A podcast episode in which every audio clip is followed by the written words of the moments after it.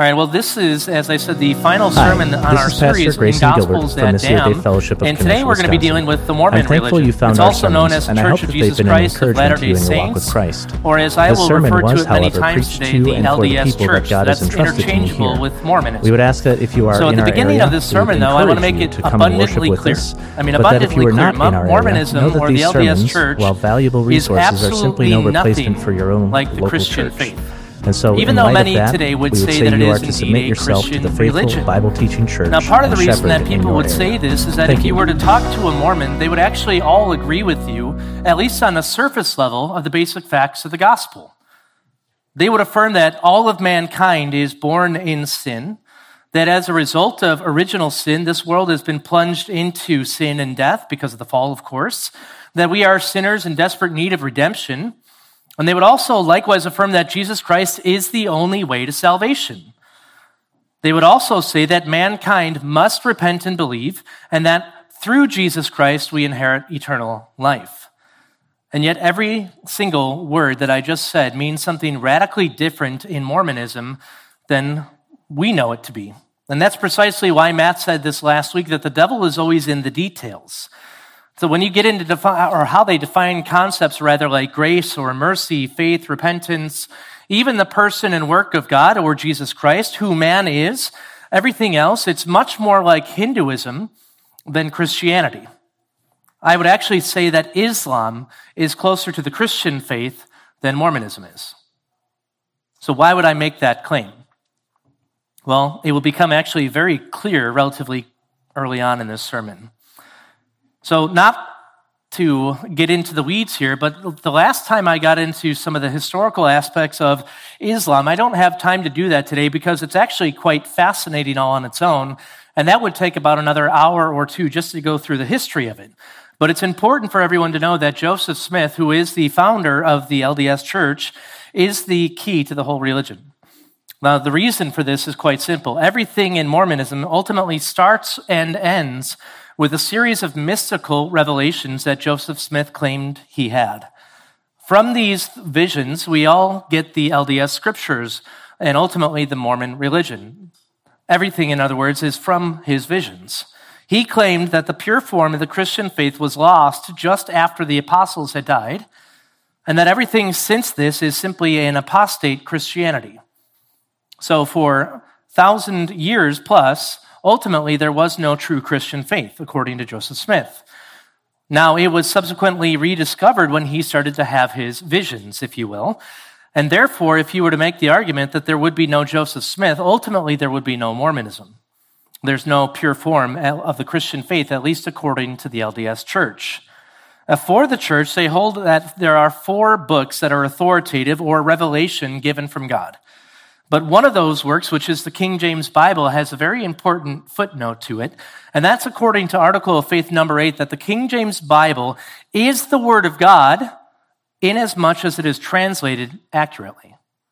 That's an incredibly important footnote, is it not? What that means at the end of the day is that there are other three books that they hold as authoritative or as revelation, which are the Book of Mormon, the Pearl of Great Price, and the Doctrine and the Covenants.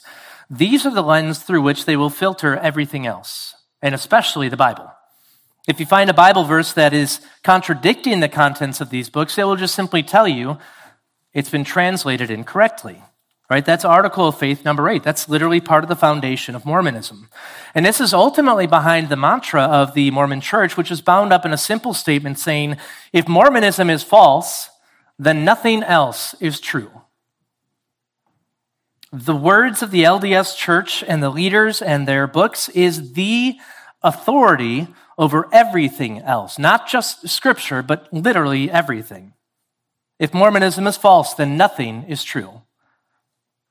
It's important to keep all of this in mind at the onset simply because as you hear this sermon, many of you will be left scratching your heads. And I will actually say that if at the end of it all, you scratch your heads and you go, huh? I think I will have done my job well. At the heart of everything in terms of Mormonism is a concept that's called the eternal law of progression.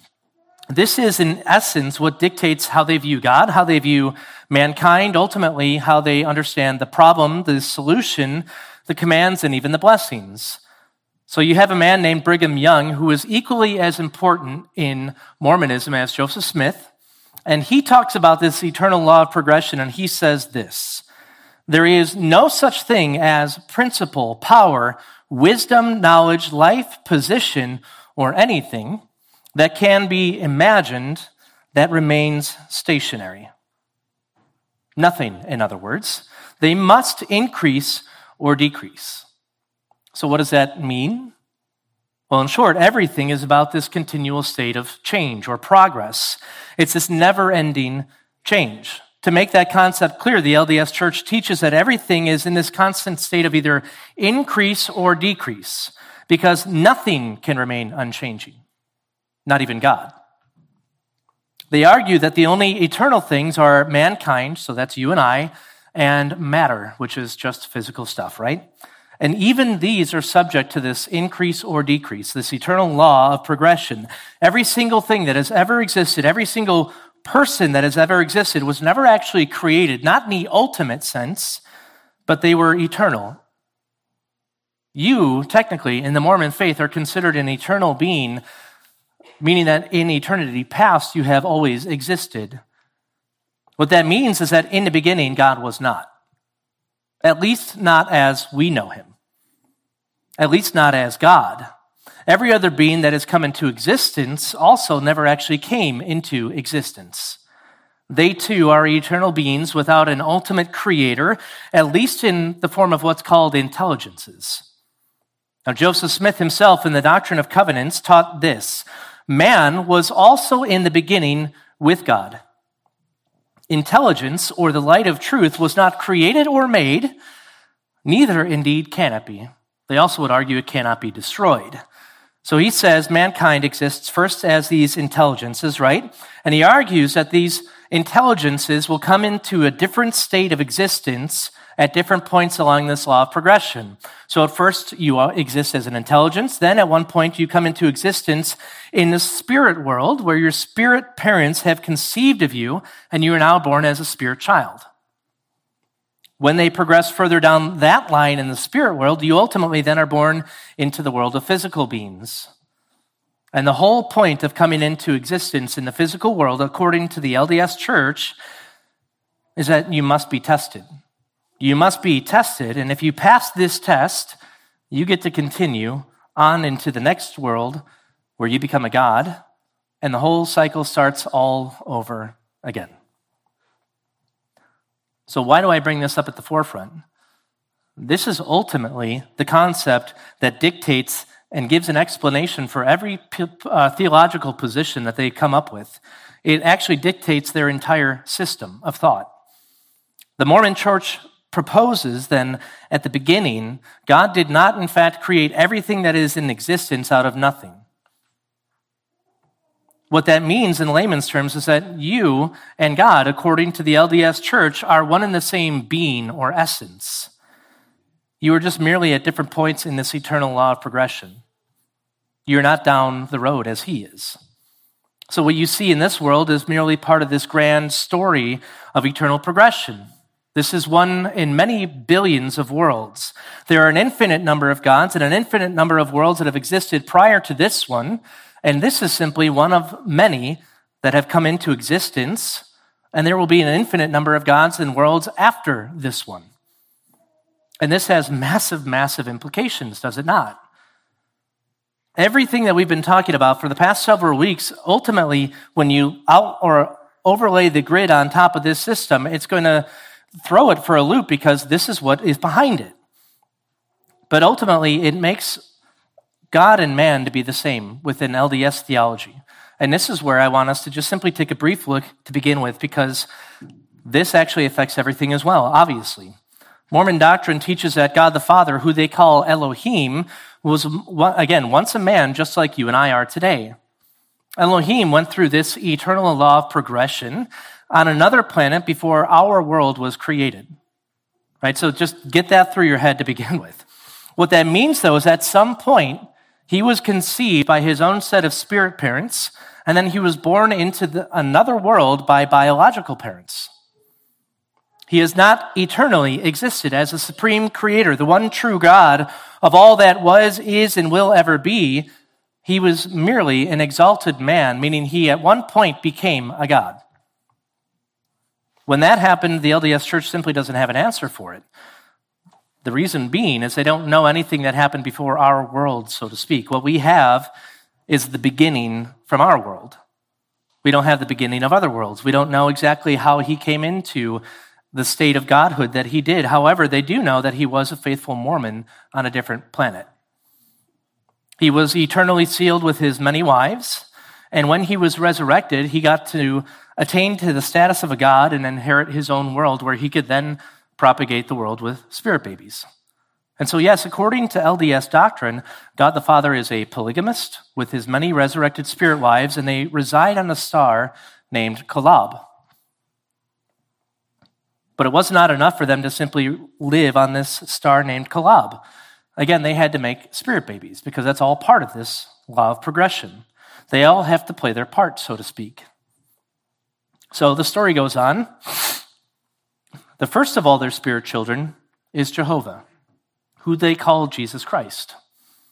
And this is what made him the firstborn above all of their spirit babies. In other words, he was actually born just as everybody else was born as a spirit baby.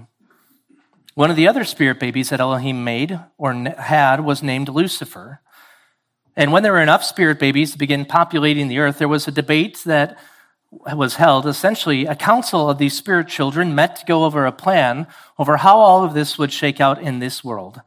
So Je- Jehovah, that is Jesus in their understanding, came before the council with Elohim's plan. He would become the savior of this world. And what that meant was that he would obviously die on the cross to take our sins, but that would play out in free moral agency or your own free will. In other words, you were given the choice if you wanted to play a part in this eternal law of progression and become gods. That's the basis of it. Now, Lucifer comes before the council with a different plan. He's arguably a Calvinist. He would take away their free will, and they would all become gods by force. The council then put these two plans to a vote, and ultimately, Lucifer's plan loses, of course. He gets mad. He convinces a third of the spirit children to rebel, and they lose. And so what happens is they now get cast out of heaven. They become Satan and the demons. And Elohim and Jehovah begin to enact their plan by placing the first spirit children on earth, known as Adam and Eve. And the rest, as they say, is history. Of course, we're going to touch on a little bit more of that part of the story when we get to the problem, but I want us for now to simply take a step back and understand what this actually teaches about God and their concept of God. What they do at the onset is simply reject anything that is even remotely close to the Christian faith. They deny that God the Father has created everything out of nothing, creation ex nihilo, as Genesis 1 1 explicitly says. They teach instead God only created this world. All other worlds were created by some other God. He did so by organizing the chaos of pre existing matter. So remember, in the LDS world, matter actually predates God himself, at least as he exists as God. They also teach, contrary to something like Colossians 1:16, that Christ is the first created being, meaning they'll look at that passage and they'll insert the word all, and so they'll say that Christ created all other things. The reason they do that, of course, is that Article of Faith 8. The Bible is the Word of God in so much as it is translated accurately. At the end of the day, God the Father is merely an exalted man, and thus at one point he became God. He has not eternally been God. So think of Isaiah 43:10, and that just simply states, Before me there was no God formed, and there will be none after me. They have to reject that. Why? Because the backbones of this religion all teaches that you and I can become gods. They reject that every member of the Trinity has eternally been one God. Every member of the Godhead in the LDS faith at some point or another was born as a spirit child. They must be one of many gods in existence, but they are not the one true God because there is no original creator of all things and there is no one true God, according to Mormonism. They reject that God, of course, is separate from creation. Remember what I said. Every last one of you, according to the LDS faith, is of the same being or essence as God. You are created. Elohim, at least the true Elohim, according to the Bible, is uncreated. He is, shares his glory with no man. He shares his being or essence with no man. And yet, according to the LDS Church, that is not true. He's just further along that spectrum of godhood than you are. So, so as long as you follow the example that he laid out, which means you live as a faithful Mormon, you too can become gods. Now, when you consider all of this at face value, if you are to embrace Mormonism, you must, in fact, just simply reject everything that Scripture teaches about God the Father, Jesus Christ, and the Holy Spirit. At face value, you have to ditch it. And why? It all comes down to this eternal law of progression. Again, this is truly the nuts and bolts of this whole religion. It was probably best summarized by a man named Lorenzo Snow, who said, As man is, God once was, and as God is, man may become. When Tony Barrier and I were talking about this, he simply summarized it a little bit better. It's the same exact lie that Satan told Adam and Eve in the garden, where he said, You will be like God. And so, if all that is the foundation of Mormonism, how do you understand then the problem, the solution, the commands, and even the blessings? Well, if you think it's interesting so far, buckle up because it's actually about to get a lot more interesting. So let's just take a look at the problem according to Mormonism. Mormonism, in fact, does teach that there is a problem that all mankind faces, but it's not the same as we would view it or understand it from Scripture.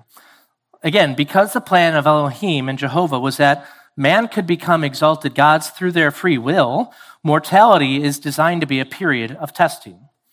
That's it. So, what that means is that there must be opposition or a choice in all things. And in order for there to be a choice, you must be faced with temptation. If this were not so, according to 2 Nephi 2:11, righteousness could not come to pass. So in other words, Adam and Eve had to have actual real choices that they could make, also they could prove to be righteous, and again, also they could move along that road to exaltation as a god. So without the temptation, the original sin, even the presence of sin and death, man cannot become righteous. Understand that. Without sin, they say you ultimately cannot become righteous.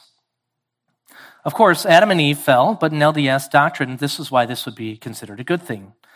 The 10th president of the LDS church, which he's on the level of a prophet or apostle for the Mormon church, said that if he ever makes it to the point where he could speak to Eve, remember, he doesn't know if he can because she might be far too exalted for him to make it to. However, if he does make it to that point, he says he would essentially thank her for disobeying God. The reason why he would say such a thing all comes down to that eternal law of progression. In Elohim's plan, again, mankind had to have a stomping grounds for temptation. They had to be able to prove themselves. All the other spirit babies had to be proven. All they could do in order to become a god, again, necessitates the fall. It necessitates sin. So without the fall, you don't have the ability to be tested, and therefore, you cannot become a god. And so then you might ask the question how does sin and judgment even play into this? If that's the basis of the problem, well, in one sense, it really doesn't. Infants, they say, inherit certain consequences and effects of the fall, but there's ultimately no transfer of guilt due to the original sin of Adam and Eve. Again, that's article of faith number two. The consequence of Adam's sin then is not that sin is foisted upon them, that they are now in this realm in which they are under the active judgment of God, that God's wrath is suspended above all humanity. No, it says that instead they take on mortality, meaning they'll die at one point, and at some point they will sin to some extent, because everybody does. However, they're not born into that state of existence where it is part of their very nature to be a sinner. Even, in fact, according to the LDS scriptures, all children are born without the ability to sin until what they say is the age of accountability, which is age eight. So, every last one of you, if you have kids in this room, if they're under the age of eight, just understand that. They are not able to sin. Hey, you laugh, you're like, okay. that proves total depravity, by the way. If you have kids, you don't have to teach them how to obey. Or rather, you don't have to teach them how to disobey. You have to teach them how to obey. But they argue that once they hit eight, that's when sin kicks in. Up until that point, they don't. at all. And the reason for it is because they're not rationally thinking about any bit of it. They are not making actual real choices because their cognitive ability is lacking. So, do you see how that concept of sin fleshes out even in this? It's not like Psalm 51 5 says, where it's you're brought forth in iniquity and conceived in sin. It goes, no, not until the age of eight. Ultimately, sin's not even a fundamental problem until you reach the age of eight. If you die before you're eight, it doesn't matter. You, you can uh, immediately reach the highest level of the exalted Godhood in the Mormon church. But again, even if you do reach the age of eight, it's just merely the stomping grounds for you to prove yourself. None of it rests upon the reality that sin is a curse. In fact, arguably, if you lead it to its logical conclusion, sin has to be a blessing. It has to be a blessing because it is the very means by which you can become your own God. But let's continue on. So, again, they actually teach on the reality of sin and even judgment in some capacity. Again, this is a problem as they view it, but not even remotely close to how the scriptures view it. The way they define sin is that it's simply any willful wrongdoing or any willful failure to do what is right. So, do you catch that? Willful failure. And here's what they mean by that if you commit sin when you know it, and you rationally go against God's commandments, or fail to do what is right, that's when it is sin. Up until that point, if you do not knowingly or willingly do it, it's merely called a blunder. Joel Osteen might put it as an oopsie daisy. Once you know it's wrong, though, it becomes sin. However, in contradiction to that, according to Moroni 7:14 through 18, it says we are all able to judge what is sin as clearly as we are able to tell the day from the night. Why? because it says the Spirit of Christ is given unto every man that he may know good from evil, and he shows us the way we must judge. So, in other words, even though you must know it is sin, even though you must willingly do it as sin for it to be counted as sin, it also says every man, woman, and child, at least if you're above the age of eight, remember, has a way to know good from evil. So then, what does the LDS church consider sin? Well, in much the same way that you and I would define it, in terms of just the actual actions, they would look at those actions and say those indeed are sinful. However, there are a few exceptions to the general rule here, meaning some sins are viewed worse than others. So they've got basically three major categories of sins. The third worst category of sin is sexual sin. Not, again, because it grieves God, not because it brings wrath and judgment, not because it alienates you from Him, but only because it's not possible to restore your lost virtue. That's it. The second worst sin you can commit is murder. Again, not because you killed somebody in the image of God, not because sin grieves God and it brings you to hell and judgment. Ultimately, it's because you can't restore the life you took. The sin, by the way, is extremely hard to be forgiven of, and you have to do some digging to find out how, but the basic gist of it is that if you have shed your blood after you've committed murder, then you can be forgiven. You have to, in other words, atone for your own sin. The blood of Jesus Christ is not enough to forgive you of this sin. The worst sin, and this is the only unforgivable by the sin, is what they say is blasphemy of the Holy Ghost. Now, what they mean by that is that you are a son or daughter of perdition. And so you're like, okay, what does that mean? Well, a son or daughter of perdition is one who was once a faithful Mormon who committed apostasy from the LDS church. Everybody else, in some way, shape, or form, gets a free ride. However, even this, depending on who you're talking to, has some pretty drastic differences because they'll say you not only had to have a full knowledge of the Mormon faith, a full saving knowledge, in other words, you not only had to be baptized and everything else that they do, but you had to have a, a vision or an encounter with the living Jesus Christ at one point or another. So perhaps if you're ex Mormon at one point, you'll get beyond all that too. If they're a more conservative Mormon, though, you have no chance. Again, these are the only people they say will eventually find themselves in hell for all eternity, along with Satan and the demons. That's it.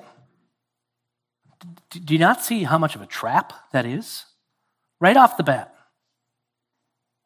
And so then this brings us into the concept of the, what they say is judgment. And they say this also takes place in two different forms. The first, which I just mentioned, is that only those who have committed apostasy from the LDS church are reserved for hell. Everybody else is this utterly bewildering concept where damnation, as they call it, because it is called damnation, does not actually refer to eternal punishment or, as we would understand damnation, but merely being stopped along that line of progression to becoming a God.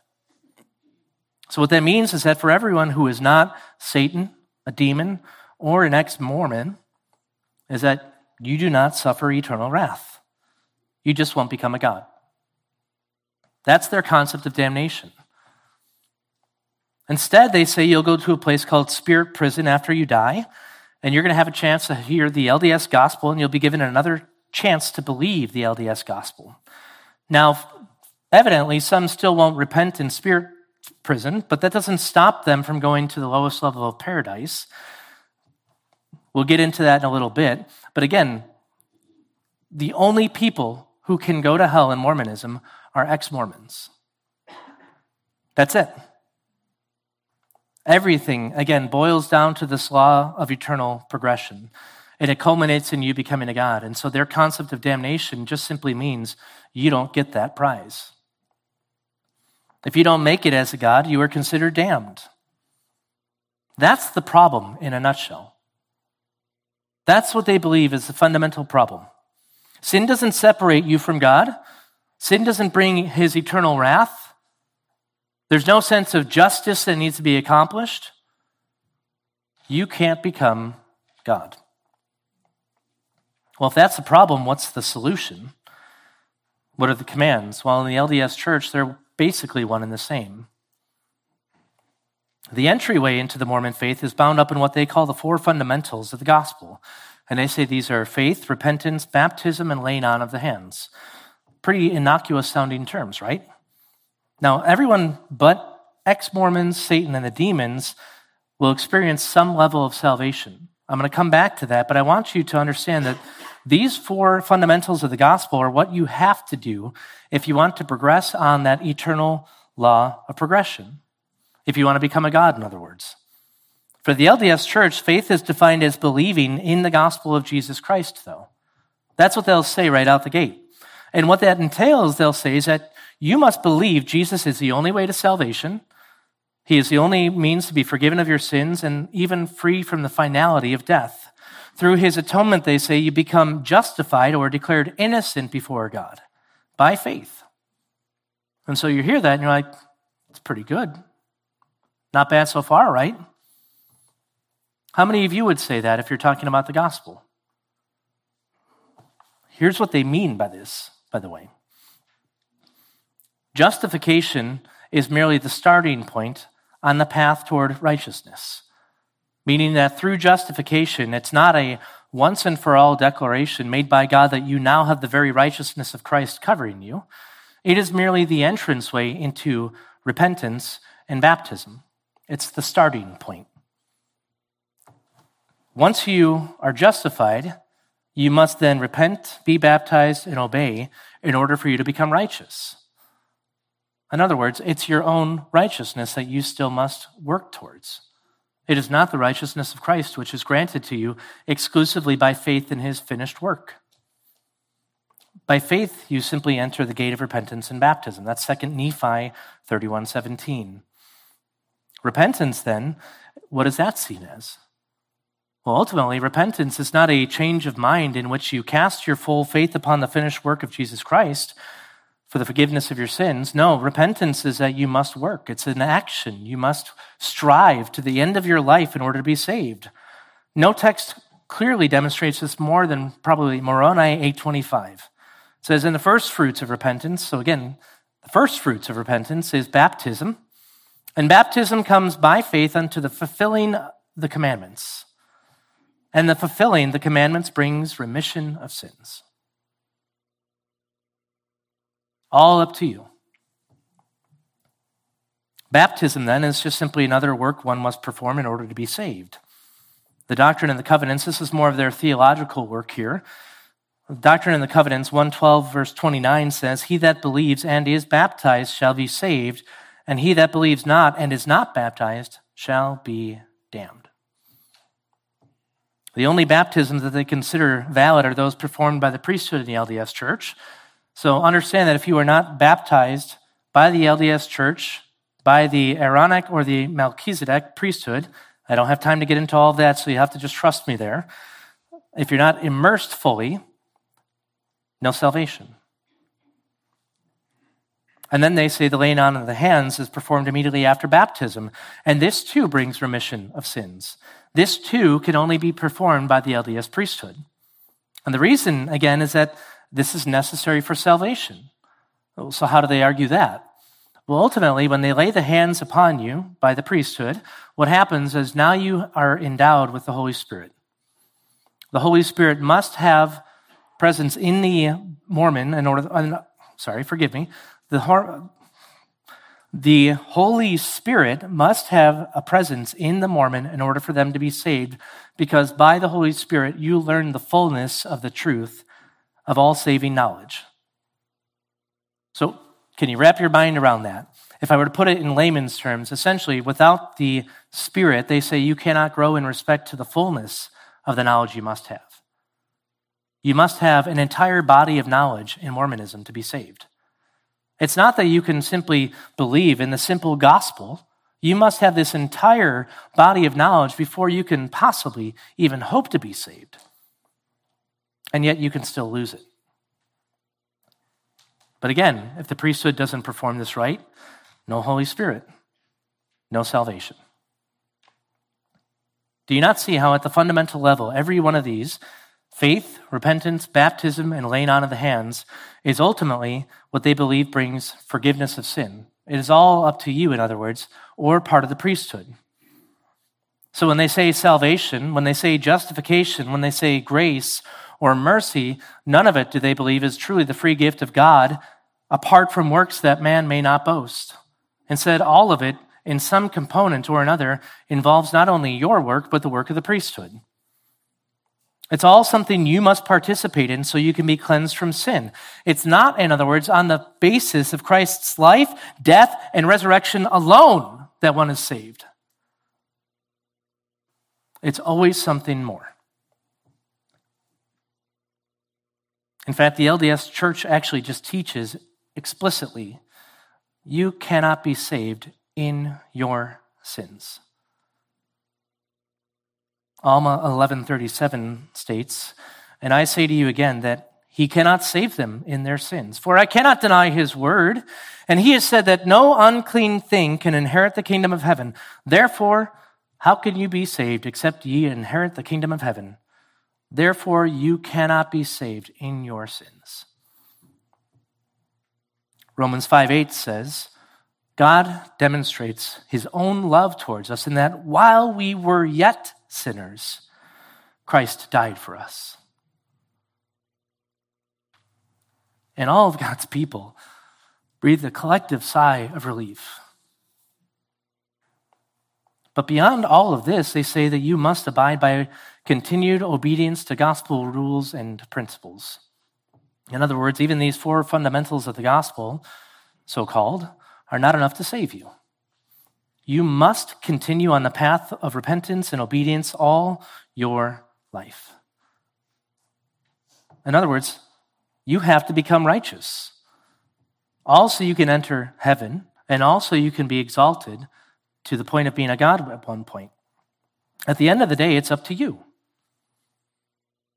And LDS scripture makes this painfully clear. Second Nephi 25, 23 says, For we labor diligently to write to persuade our children and also our brethren to believe in Christ.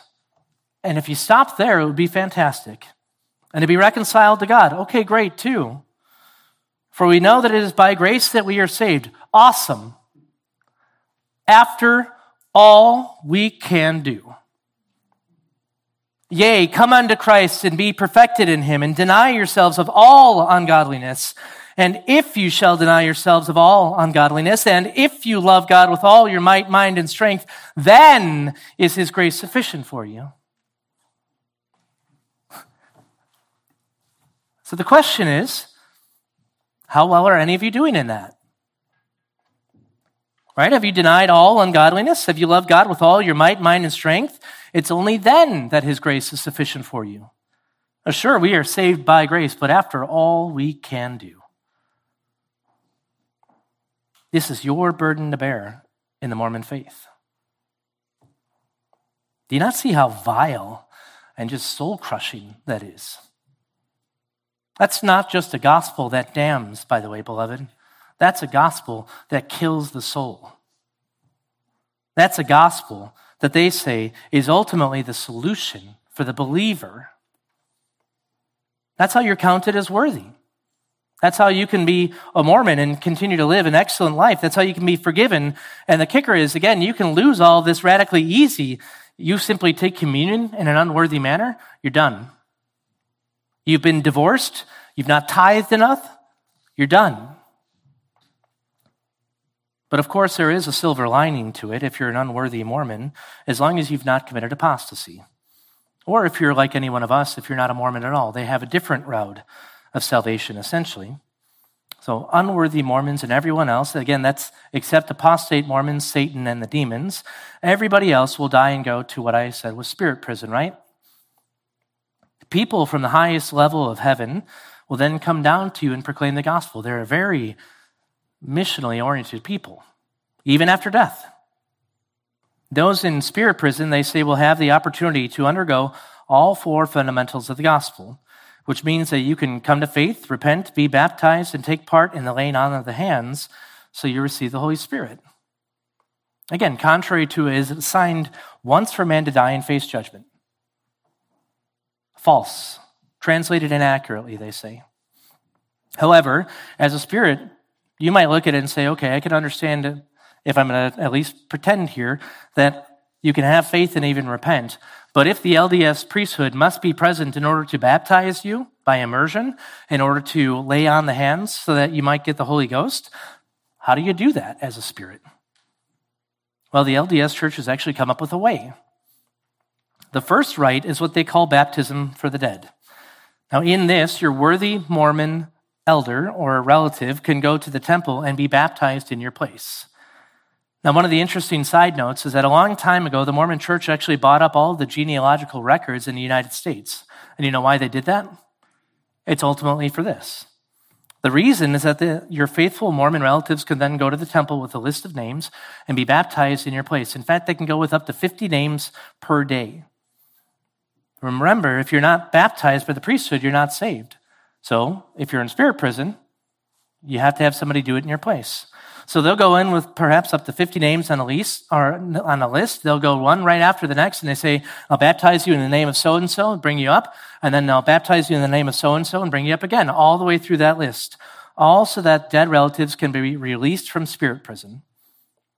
And this is a very industrious practice, by the way. Statistics show that about 400,000 baptisms for the dead happen every single year. That's over a thousand a day. The second rite is the laying on of the hands for the dead. It's much the same as it is for the living, right? You lay on the hands again by proxy, and the Holy Spirit can then come on the person in spirit prison. And so then they're released from spirit prison and they can make their way on up to heaven. The interesting thing is that even when you're dead, if your uh, relative is a worthy enough Mormon, they can actually perform every ceremony in your place so you can still become a God. So essentially, what all of this boils down to in the end for their solution is this weird form of work salvation and a form of universalism. If you're not familiar with what that is, that's okay. But essentially, universalism is, or universalism is that everyone gets saved at some point or another. However, again, remember, not ex Mormons. So if you want to be saved in the sense that Mormonism teaches, where you can become a God in the celestial kingdom, again, we'll get to that term in a minute, you must adhere to a form of work salvation. You must do everything within your power in order to get there. Not only do you have to obey the four fundamentals of the gospel as they say them, you have to undergo several different rites and practices that can only be granted if you're a worthy Mormon. So they'll actually take and examine your life regularly. They'll examine your tithing record. They'll examine and interview different people on the basis of your own character and judgment and then say, if you're not worthy, sorry, can't do it. You can't even, even enter the temple. But again, they also must be performed by the LDS priesthood. Remember, this can still be accomplished after you've died, if, as long as it's done on your behalf and as long as your Mormon relative is worthy. If you don't have a Mormon relative who can perform these rites on your behalf, you have to wait it out in spirit prison. And what they say here is that there is a day when Christ's atoning work will come to full completion. You just won't become a God. So, how does this happen? Well, according to the Mormon church, these people will undergo torment during the millennial rule of Jesus Christ. After the millennium, they'll be considered pure enough. It'll all be burned off, essentially, to where they can enter the telestial or the terrestrial kingdom, which the telestial is the lowest level of heaven, the terrestrial is the second. So even here, though, you have to essentially work off your sin, don't you? You have to be purified. It's not based on what Christ did on the cross. But so long as you're not Satan, a demon, or an ex Mormon, you are all guaranteed this result. You're guaranteed it. You're considered damned. But remember, all damnation means is that you don't get to become a God. The reason, though, that you can still be saved is that they, again, believe the atonement of Jesus Christ will actually bear its full work, meaning at the end of all days, it is so good and so powerful that it just saves everybody. Apparently, not good enough for ex Mormons, though. The reason why, again, it goes down to Joseph Smith and to Brigham Young. Smith said that if it is nothing for the Lord to raise the dead to life, it's nothing for the Lord to save the dead as well. Again, the only exception are the sons of perdition. These are the ones that have no hope at all. The thing I want you to recognize about the solution, though, is that in every aspect of it, there's not a mention of the sacrifice and resurrection of Jesus Christ. It's essentially a footnote. Everything is up to you, your Mormon relative, or the priesthood. Everything relies on something other than Christ's life, death, and resurrection. In the end, it's a system that's not really concerned with a right relationship with God. They're not even bothered by that. You know why? There is no one true God in Mormonism. What matters is that you don't get to become a God. And therefore, the solution in the end is up to you or someone else on your behalf, but that should not be much of a surprise given that you can become your own God. Again, you are the source of your own solution because you are the source of everything that could possibly come afterwards. You are an eternal, uncreated being, and therefore, you can become a God. How is it not possible for you to save yourself. However, that's only the potential if you're a man. If you're a woman, you get a little bit something different, and we'll cover that now as we look at the blessings. So, what are the blessings then in Mormonism? Well, ultimately, they teach that largely the blessings are in the life to come. That is, found in three different kingdoms. They have the celestial kingdom, which is the highest, the terrestrial kingdom, which is the middle, and the telestial kingdom. And that's all part of Doctrine and Covenants 76. You guys can read that if you want to on your way home. Knock yourselves out. Despite how prominent these three degrees of heaven are, though, in the LDS faith, there isn't really much teaching on what they will be like. Interestingly enough, Joseph Smith simply taught that the glories of what is to come was only revealed or is only revealed to those whom the Spirit grants visions to, so somebody like himself, and they are far too glorious to contain in human words. That's pretty convenient, right?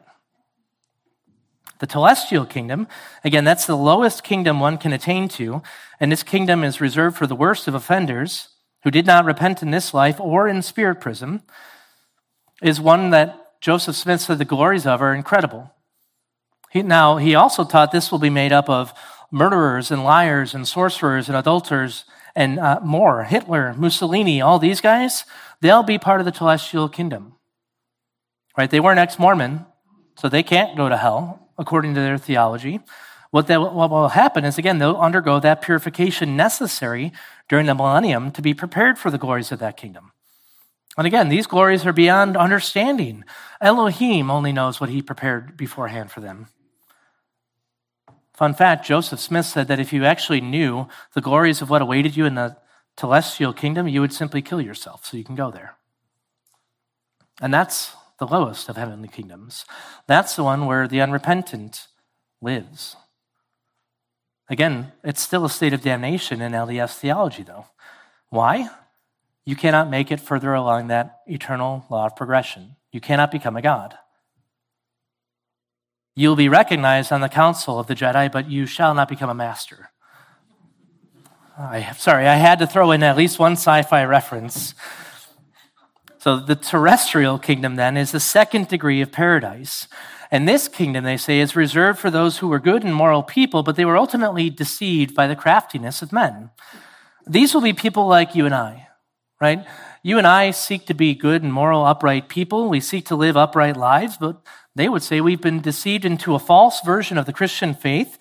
And ultimately, that's because we don't embrace Joseph Smith or the LDS Church or any of their books. Again, this kingdom will be made up of those who came to believe in the Mormon gospel during their stint in spirit prison as well. So they're going to have some sort of a glorified body. They will see Jesus Christ, but he says ultimately they will not be in the presence of God the Father. Why? Because he is the highest exalted God in Mormonism. Again, this is still seen as damnation. But this realm, so to speak, is even more glorious than the telestial kingdom. Now, the celestial kingdom, they say, is the highest and the best kingdom of them all. This kingdom is reserved only for those who are faithful Mormons who entered into the church through faith, repentance, baptism, and laying on of the hands. He says they also continued along the straight and narrow path, which ultimately means that they worked hard. It involved things like good works and chastity and tithing and abiding by words of wisdom. And uh, you also participated in things like endowment ceremonies or other things along those rights. Now, you can look up what all that is if you desire to afterwards, but these are just more things that you have to do through the priesthood in order to be more righteous. However, there are some who will never have gone through the temple marriage.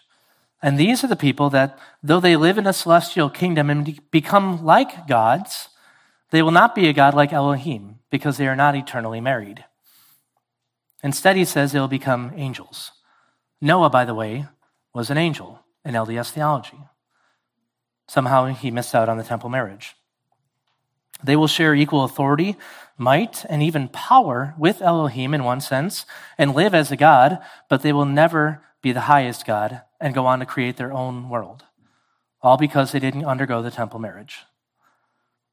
To become God the Father of your own world, you must be a male who was brought into the priesthood you must go through the eternal marriage ceremony in the temple, and you must live faithfully all of your life. Everything we've talked about so far, you must do it pretty much to perfection. If you do that, you get to inherit your own planet with your spirit wife or wives, depending on you know, what time in history you lived in, and produce your own spirit children who will then worship you as God the Father of that world or universe. But I want to make that painfully clear. You can only attain to that if you're a man. If you're a woman, your form of exaltation as a God remains a little bit different. You're going to be by the side of the man you married, and your primary task will be to remain barefoot and pregnant throughout all eternity so you can make as many spirit babies as possible. I'm dead serious. That's not a joke, guys. That's the highest and best form that you get. You are a perpetual spirit baby making machine. And according to the eternal law of progression, this happens over and over and over again ad infinitum. For all eternity, it will never ever stop. Billions upon billions of worlds where gods exist and propagate their own story arc of creation, fall, redemption, and restoration. And the saddest part about all of it, beyond the obscene blasphemy, beyond the millions of people being led to hell as a result of thinking that they'll become gods, the saddest part about it, ultimately, beloved, is there is no end to the curse in Mormon theology. It just happens over and over and over again. There's no end to sin, there's no end to Satan, there is no end to death, there is no ultimate redemption. Mankind needs to be tested in order to become a God. So sin will always be present. Within this framework of the eternal law of progression, arguably there will always be a tempter. Why? Because you need to be tempted. Though he may not be Satan as we know him, he's going to be something else in the next life, or the next world, rather. And yet, death will always be part of this endless series of worlds created. Why? Because the eternal law of progression mandates it. You have to undergo mortality to be tested. You must be born in the flesh in order to progress along this path to godhood. Mortality, death, is always part of the equation. In every aspect, the curse remains triumphant. Sin, death, and Satan ultimately have the final word. They have victory over Christ. And it deceives the adherents of it by the very same lie uttered to Eve in the garden You will be as God. Is that not depressing? And so when we come to the end of it, the question you might be asking is what do you even do with all this? How do you even approach it? Right? If article number eight or article of faith number eight says the Bible is translated inaccurately, right? How do you even approach that? Do you keep all this stuff in mind as you're witnessing to a Mormon? No. The reality is you can't. I would actually argue it's far better if you don't try to, and that you just go shod with the simple gospel that every one of you knows at this point. If you want to study this more, I mean, knock yourselves out. There's just much more to it than even what I was able to tell you today.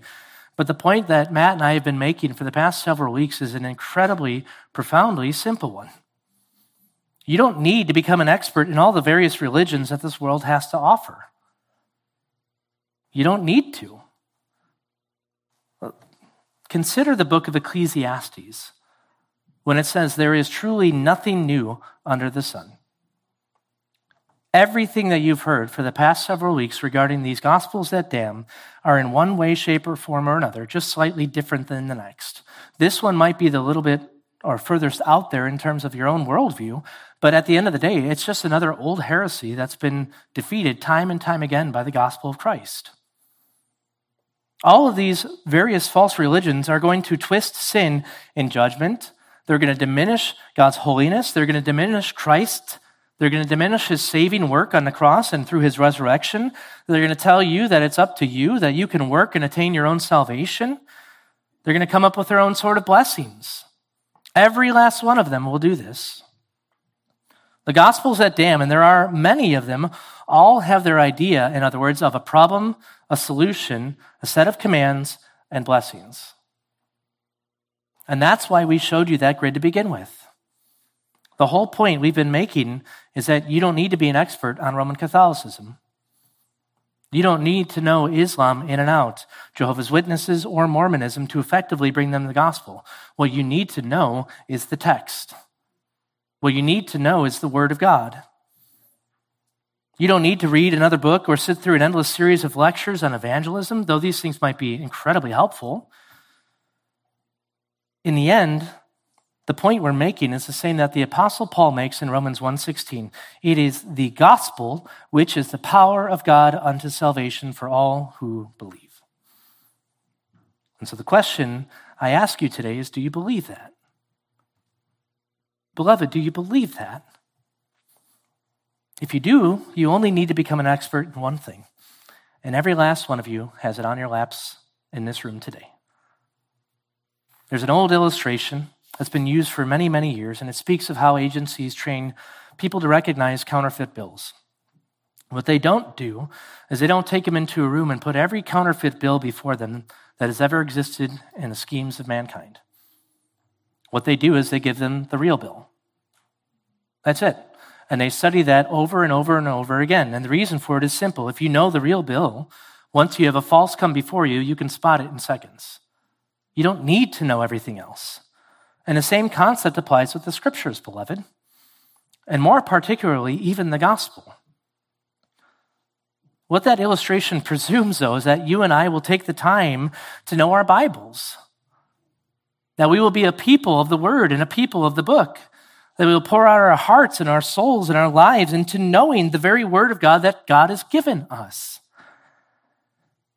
If you want to witness well to those who have a counterfeit gospel, you need to know the real deal.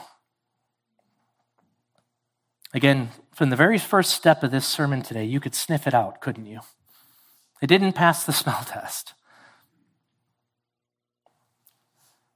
When Mormonism teaches the problem is that you need to become like God, all you need to know is that in the beginning, Adam and Eve already tried that, and it did not work out so hot for them.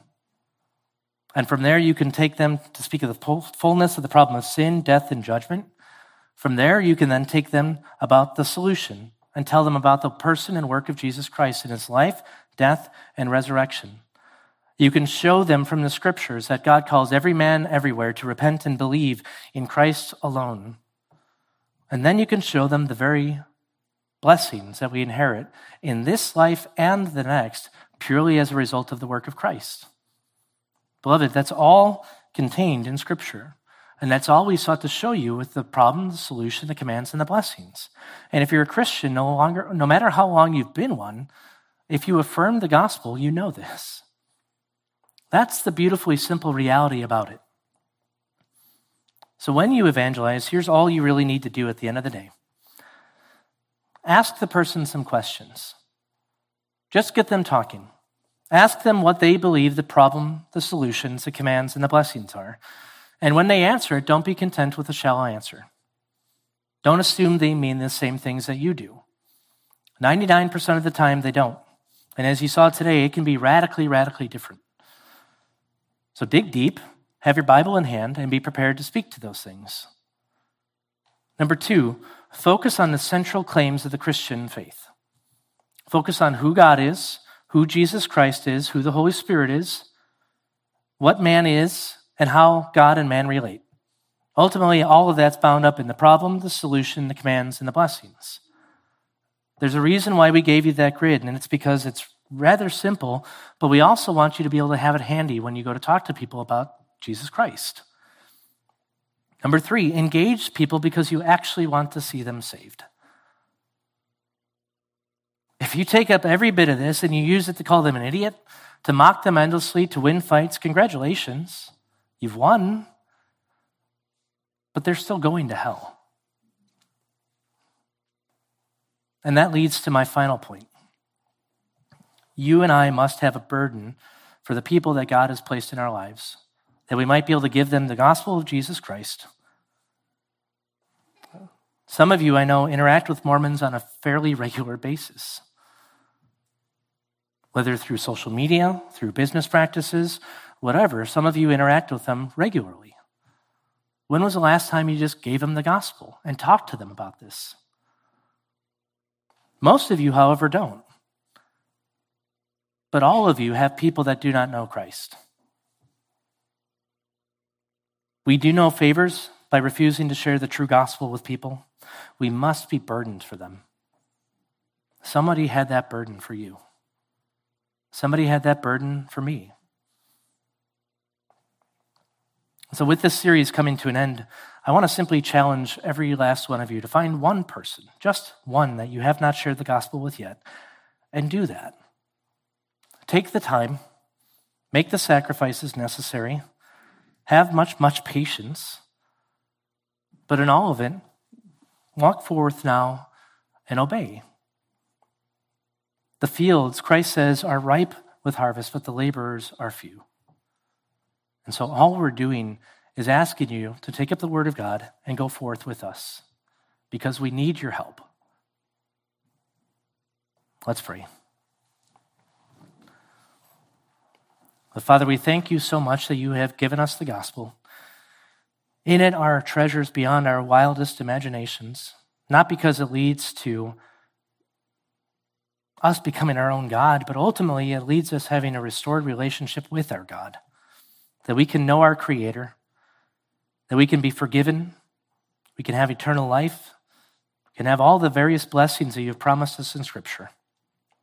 I pray that we would be a people who simply bask in this awesome reality each and every day of our lives and give you much thanks, but that we don't stop at giving thanksgiving. That we would then take the good news that we already know and go forth in obedience to what you have called us to do and bring in the gospel to those who are lost. I pray for this church that we would be a people burdened for the lost. We would see them not as enemies, but as souls.